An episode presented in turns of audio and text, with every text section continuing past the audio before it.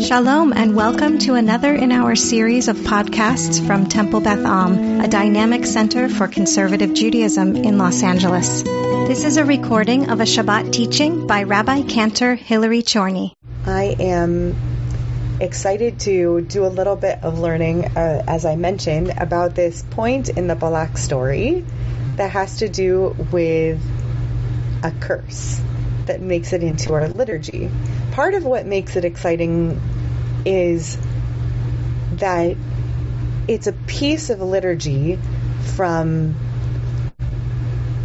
the Torah, straight from our Torah text.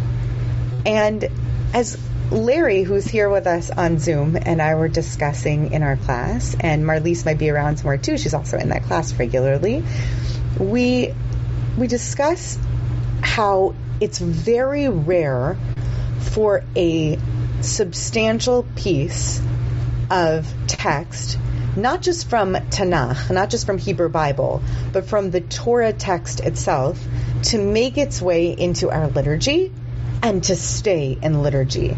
The example that I gave earlier this week in class is the text of a Aseret HaDibrot, which made it into our liturgy for a substantial amount of time. It, stayed in there uh, for centuries until it was removed because of concerns that there were Christological understandings of those Ten Commandments as having more import than the other 603, and that, along with some other concerns, eventually had those Ten Commandments removed.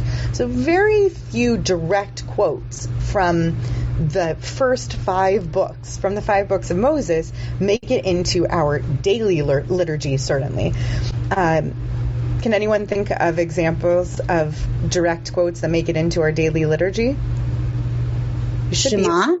There you go. Yes, Shema makes it in, and that's probably the the fullest um, or nearly the lengthiest three paragraph plus the line of Shema itself quote. What else makes it in? V'shamru, Vayachulu.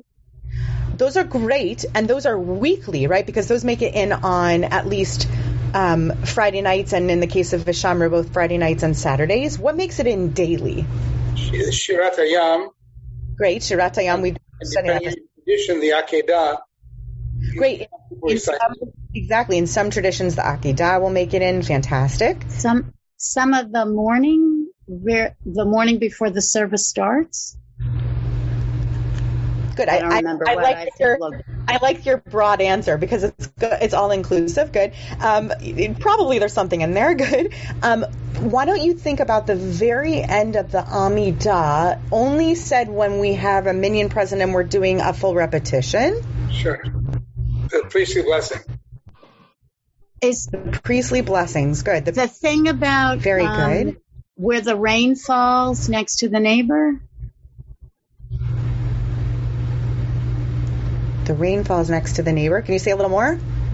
Uh, I just remember it as it's an ex. Uh, people use it in theodicy about why bad things happen to good people because um, maybe your neighbor's getting something but I would have to look fast in a Siddur to think what it is. If you find it, great, let me know. So these are all wonderful examples of things that actually do make it into daily liturgy. They're about four or five. If you find another one, I'd love to know because I like to keep a list. And these are the very few that make it into daily liturgy. Another one of them is Matovu, which comes straight from this week's Parsha.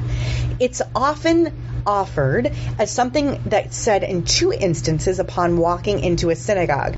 I want to give you the example that most people know and the example that most people don't know. Okay, the example that most people know is um, that it is often said as the first verse, not upon waking. That's Moda ani lefanecha, grateful am I before you, God but the first verse said upon walking into a synagogue. This is the first text that's found on your source sheet. It's Numbers chapter 24, verse 5, and it's Matovu ohalecha Yaakov. Right, Matovu alecha Yaakov. You may know that song from the 19th century, I think, or maybe early 20th. I should have looked up the composer beforehand. It's a fully composed piece. This um, this line is said upon walking into the synagogue because of its obvious connection with praise of how how lovely are your is your ohel, your mishkan, right? Because the, walking into a synagogue. It is also a beautiful verse to say when, okay, let me just offer you a circumstance. Instead of, of just telling it to you vaguely, I'm going to tell you a story. There's a beautiful synagogue on the grounds of the Jewish Theological Seminary where I attended cantorial and rabbinical school. It's called the Women's Women's League Seminary Synagogue. Plug for everyone to support Torah Fund and Women's League. It supports our seminary students all across the world. And uh, they supported the building of this gorgeous and also newly renovated um, sanctuary, and it's right next to Kripke Tower. Kripke, um, uh, long story. It was the old library. There was a fire. It's the big tower you see at um, 3080 Broadway. If you've ever been to the to the building in New York City and you can enter, and most people do, from the side near the elevators over by the Kripke Tower. But you also might have building uh, classes in the other building on the other side of the sanctuary. And for a whole host of bizarre reasons, because of the way that the building is constructed and it's a bit inaccessible, like I don't know how they deal with uh, Americans with Disabilities Act. Um, sometimes the easiest way to get to those classes is to go right through the sanctuary. But there's an explicit prohibition, and you bet seminary students know about it, that you're not supposed to cut through a sanctuary without at least studying a little bit of Torah. So I have with my own ears heard many a seminary student and even a professor walk quickly through that synagogue and gone. Matovu Yaakov Mishkanotecha uh, Yisrael because it's a great five liner and saying a verse just to be cognizant of the fact that they're cutting through which they shouldn't do anyway but if you're going to do it say a verse of Torah to be cognizant of the fact that you're cutting through a sanctuary to get to a staircase so you can you know take the stairs up or down to get to this bizarrely constructed side of the building. So you can say this line to do it. And that's my that's my visual reference to this verse. Okay. So that's to kind of situate us in the way that, that we use this liturgy. I want us to flash backwards for this text from the Da'at Zekenim, which I gave you a little bit of background on. It's Middle Age France, Germany, Italy, England. It's this big school of commentators from crossing a couple of centuries that was compiled later. Um, and it, it's the Ba'alei uh, Tosafot. It's it's a, a Tosafistic school that come that gives us commentary on this Matovu. And I want us to flash backwards because before we even think about its problematic place in liturgy, I'd like us to think about how this text troubled our rabbinic commentators and might trouble us as our own rabbinic commentators. You can be a rabbinic commentator. I I appoint you such, um, thusly. I, I, want you to think about how this troubled their minds and how it might trouble ours in terms of this story. Who was Bilam? He's this guy, the son of Peor, right? That's his father of, um, his father is, uh, who, who, who is his father? Let's see. He is Bilam, and he is son of Beor. He lives in Petor. Go Petora and go find this guy, Bilam ben Beor. Go find him. He is a sorcerer. Who tells his folks to go find him? The king named Balak, who is the head of the Moabites. Now, the Moabites saw what happened to the Amorites. We know these names because we recount them actually liturgically on a daily basis. We talk about what happened to some of those folks before us in the wilderness. And the Moabites thought, well, that's not great what happened to the Amorites. Let's see if we can earn some protexia. Let's see if we can, can get in on the good side. And they believed that sorcery was one way to do this, to hire someone to curse the Israelites. So they send out for Balak. In the story, God tries to stop Balak a lot of, uh, sorry, to, tries to, to stop Bilam the sorcerer from doing the cursing a lot of different ways. First of all, does Balaam say yes right away? No. He hesitates. He says, let me sleep on it. You guys sleep over there. I'm going to sleep on it. I'm going to talk to God. Talks to God. God says, absolutely not. Do not do this. So he says, no. The messengers go back to Balak, and Balak says, go back with more money. so he goes back with more money. Again, he says, I'll sleep on this. God says, I mean, go ahead, but absolutely under no circumstances do you curse them. And God is pretty mad that that Balaam doesn't take the hint, right? Balaam like goes, you know, for the money and like takes God's yes, even though he shouldn't have taken God's yes. So he sends the whole donkey angel path situation, right? An angel to block the path on the way. God tries to stop this whole thing from happening.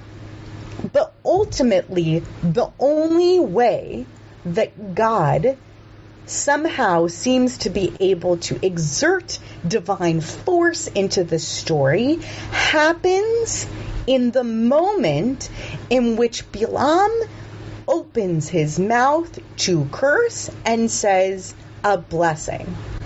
And the disagreement among the rabbis about what happens in that moment is the following. You have to understand this to understand the Da'at Zekenim's commentary. They are wondering the following. Did Bilam curse, uh, bless the Israelites on purpose, or did he not? did Balaam ultimately, because you saw this character resisting, right? Resisting and resisting doing doing this uh, cursing. Did Balaam write this blessing? Was he the composer of Matovu Ohalecha Yaakov? Or did God write it and intervene and put it on Balaam's lips? Let's see what the Da'at Zekenim have to say about it. Will someone read it for us in English? From in the Talmud, Tractate Sanhedrin, from there. Someone have that?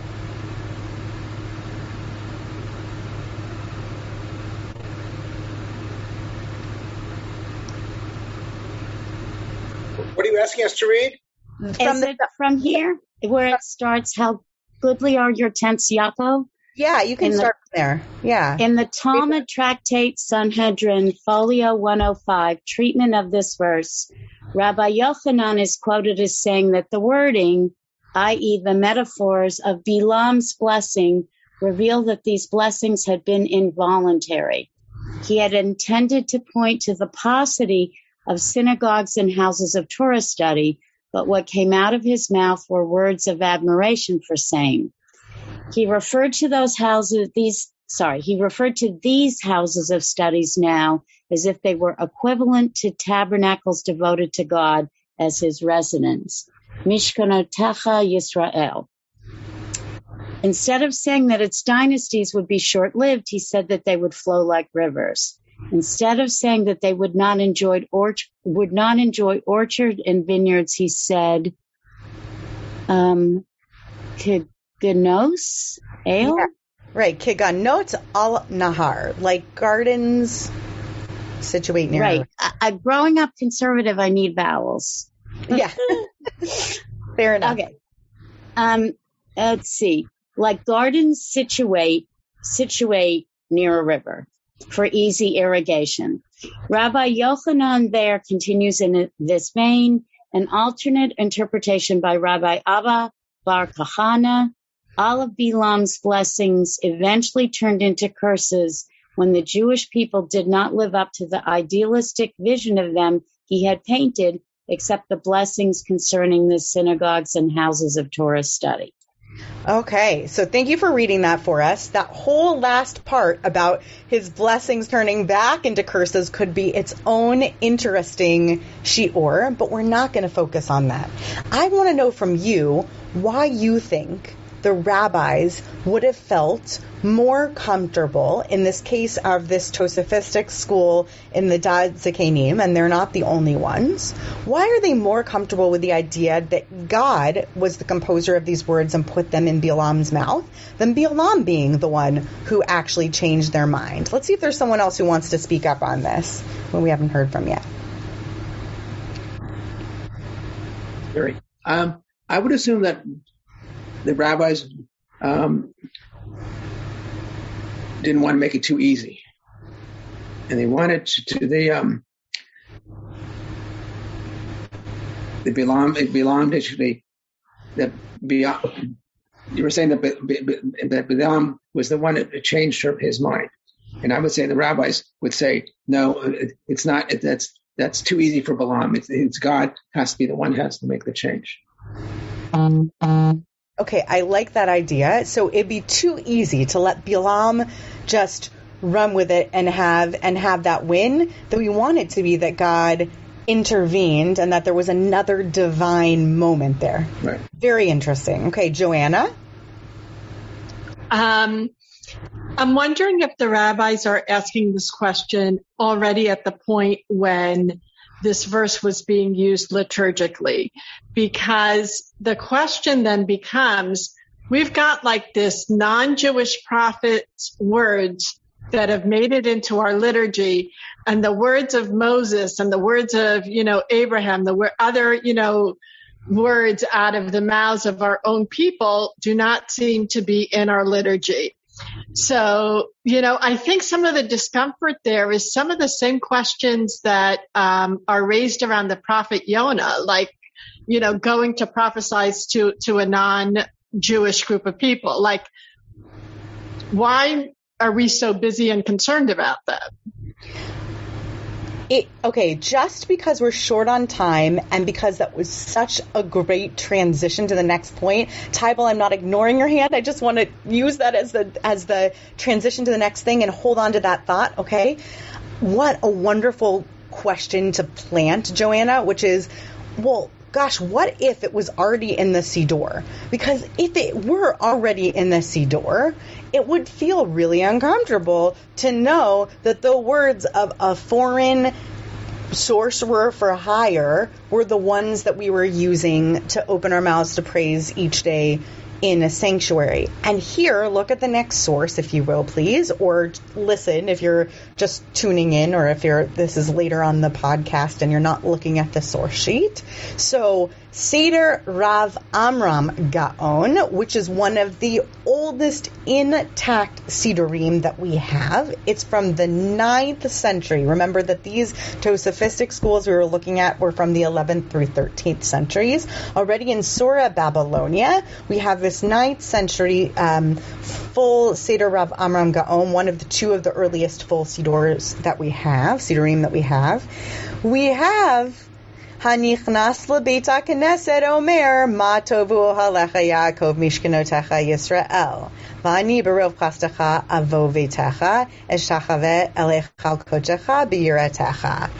And then there's an instruction also. And when you leave, so that's what the one who comes into the synagogue should say this, and the one who goes out should say, and then insert a line. So the uh, there was a secondary line that you all might may have seen in the Siddur before from Psalms uh, uh, from the fifth Psalm, and then when you leave, you should say this line from Psalm five. So it it was in the Siddur. So Joanna, that that definitely stands up to your point, this point of discomfort. And just this week, I was responding into a thread again to bring up our friend Larry, who is here with us. With not to ignore you, Diane, but Larry and I've had a. It's good to see you too. Larry and I've had a back and forth on this a bit this week uh, with the rest of the clergy, talking about questions of what we do with challenging authorship around you know, composers in the Siddur, this well may be one of the oldest questions around this, I think. Right? It may be one of the oldest arguments around it. I want to show you the oldest, oldest version of the argument around this. You ready? Um, go down to uh, the next source here to Shuta Maharshal. These are the She'elotu Chuvot, these letters back and forth from Rav Shlomo Luria from the 16th century. What does he say? Kishani ba'leveta knesset ma'chil ani bifsuk va'ani barov chastecha. When I come to shul, I start with that verse from the Psalms and skip that first verse, Matovu, because Bilam said it first. And he said it as a curse, as we find in Sanhedrin 105b. And this is not its proper place. So it's later. It's it's 16th century already, and Shlomo Luria is like, oh boy, no, no, right? This is it's such a beautiful, I think, analog to some of the conversations that we are witness to in contemporary times about generations that precede ours who were not troubled by some of the origins of the literature or liturgy or the music that we might have taken to heart and used to uplift ourselves. And then a later generation comes along and says, I am not comfortable with this. I would be very curious for any thoughts that any of you have, either on uh, this appearance in the Siddur Rav Amram uh, or in or of the Maharshal's opinion. What do you think of this, and of the Maharshal's refusal to say Matovu?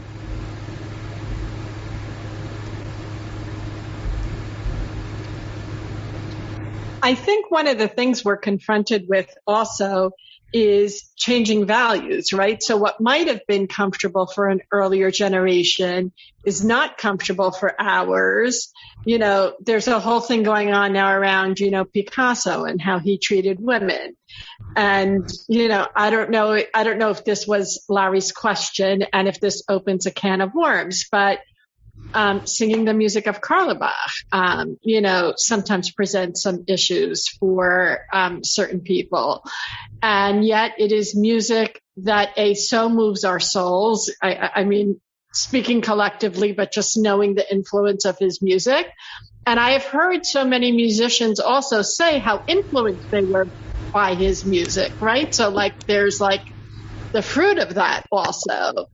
And, um, so they're, they're tough questions to wrestle with and, you know, to apply our values to that were not necessarily the values of previous generations. And it, it also feeds into things like gender sensitive language and God sensitive language. And there's a million more things that could be said and I've said enough.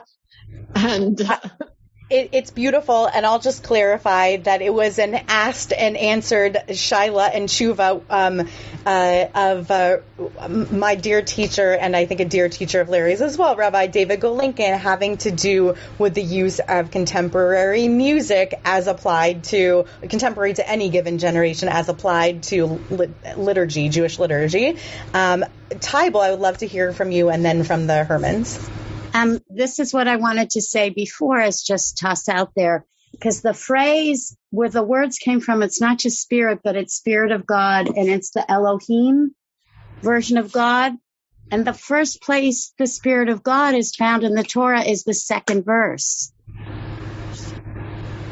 Hmm. I mean, in terms of creation, and then it's all through Bereshit. So at a certain level, is it if the Spirit of God was creating the world in that exact phrase with that God name, and then the Spirit of God was moving whoever this was, is it chutzpahdik to ignore the Spirit of God?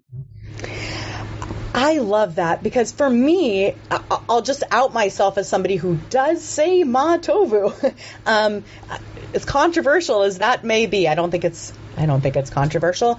Um, I, think about this wrestling factor and the wondering about the divine inspiration in that moment and the very wrestling, no pun intended, or maybe so, with the Matovu Ohalecha Yaakov and the Yisrael uh, connection there. I, I, I, I like the wrestling with that and is Elohim placed to the side or not? Um, you know, I, I like the the wrestling with it and with the maintaining of it. All right, Herman's. So um, there's always a tension between tradition and then new ways of looking at things. And our, our tradition tells us that tra- tradition is very powerful and, and becomes, in some sense, halacha. So to go against the tradition of saying the words matovu was somewhat, as you, I think you said, chutzpahdik, um, as it was accepted practice at that point. Yeah, I think it's I think it's deeply chutzpahdik, and I think Diane, one of the most powerful things for us to study here together and to empower one another with the the as um, prayers as people who are engaged in, in our own liturgical practices is to get past this idea that the Siddur has only gotten thicker. We have this this sense that we've only added to the Siddur over time, and it's just not true. Once upon a time, the Ten Commandments did appear in the Siddur. Once upon a time, the Akedah was in Al Siddurim, and now you won't find it. And somebody who didn't grow up in a movement that includes it won't know that that's a part of normative daily liturgy, right? And maybe somebody who grew up in the communities that the Maharshal has influence over. I've never asked in Prague, you know, what happened over there, but maybe maybe there it doesn't appear. It'd be an interesting research. So I think that's what makes it interesting is to know that you might think that it only got um, thicker, but apparently people have had that chutzpah over time to go against that tradition and to say maybe we should take it out. Just just before Larry's piece, I want to add one more thing, which is that Rabbi Gold also has paskined about the inclusion of the imahot in the service. Um, and that goes back to the liturgy using Torah words or concepts. Um, yeah, I mean, it's, it's a really interesting question. And, and I actually vastly prefer his approach to it than the one that was published in Siddur Sim Shalom, which is why if it weren't for a lot of other things, I would daven from Va'ani Tefillati just to use his construct of the Imahot, but that's oh. a Oh, actually, his, his construct is not in Va'ani Tefillati. we'll tell you later. This it's caused it's, It's a caused a, big huge ri- a huge rift in his in his and our home shul. oh. Oh, I have many questions about that, but to be continued on that because I think Larry has other things to say. Yeah. Well, I don't want to take a lot of time. I just want to mention that uh, I have a lot to say about all of this, and at another time with you in class and with Johanna any any time. Um, um, especially as I said, since I'm trying to incorporate some jazz themes into a uh, Kabbalat Shabbat uh, um, sometime. But this morning at Library Minyan, Henry Morgan was was leading the Torah service, and he substituted some passages that are in the back of the Lev Shalem instead of the prayer for the country in honor of um, Juneteenth um, uh, day today. And it included things that were uh, historical. Uh, I think readings for the Declaration of Independence and the Constitution and something else. So there's an example of bringing something in. It's not really tefillah, but into the service um, that I thought actually contributed greatly. I thought it was a, a wonderful thing that he did. Wow, that is stunning. That's that that's so beautiful and thank you for sharing that, Larry. I, I'm so I don't want to cut anybody off or cut off our time here, but please hold on to other thoughts because I want to share this very last piece of Torah to wrap us up. Write me later with your other thoughts. Let's extend this conversation because I'm enjoying it and I have more I'd like to hear from you. Let me share this last Rashi with you, please. I'm going to tell it more as a story than reading the source. I want to share it with you not because it has anything to do with this text, but because it's one of my favorite pieces of midrash. Um, it it has to do with the bringing of offerings to the Mishkan in the Midbar, and uh, apparently, so it goes um, in this ancient midrash. Some women brought to Moshe mirrors of copper. And these mirrors of copper seemed to Moshe to be offerings that represented Yetzer Hara, that represented um, uh, not only like a um, an evil inclination, but vanity, right? Why would you bring mirrors that were used for personal use to the tabernacle? And God not only said to Moshe that he should accept these offerings, but that they were more desire, desirous to God than any other offering. And why? Because when the slaves were laboring in Egypt, the women would bring their partners at the end of a long and terribly awful day in front of the mirror and they would say things. They would they would turn to their partners. They would dress themselves up and turn to their partners and they would say things to them to entice them uh, to come together with them and to continue hosts of generations coming from them at that time answering the question how is it possible that Jewish babies continued to even be made under the conditions of slavery? I love this story because it's colorful. And I love this midrash because it tells us the story of how something that seems to come from a source that is so uncomfortable is actually intended and turned around in its story uh, to be used for something that is at its most holy.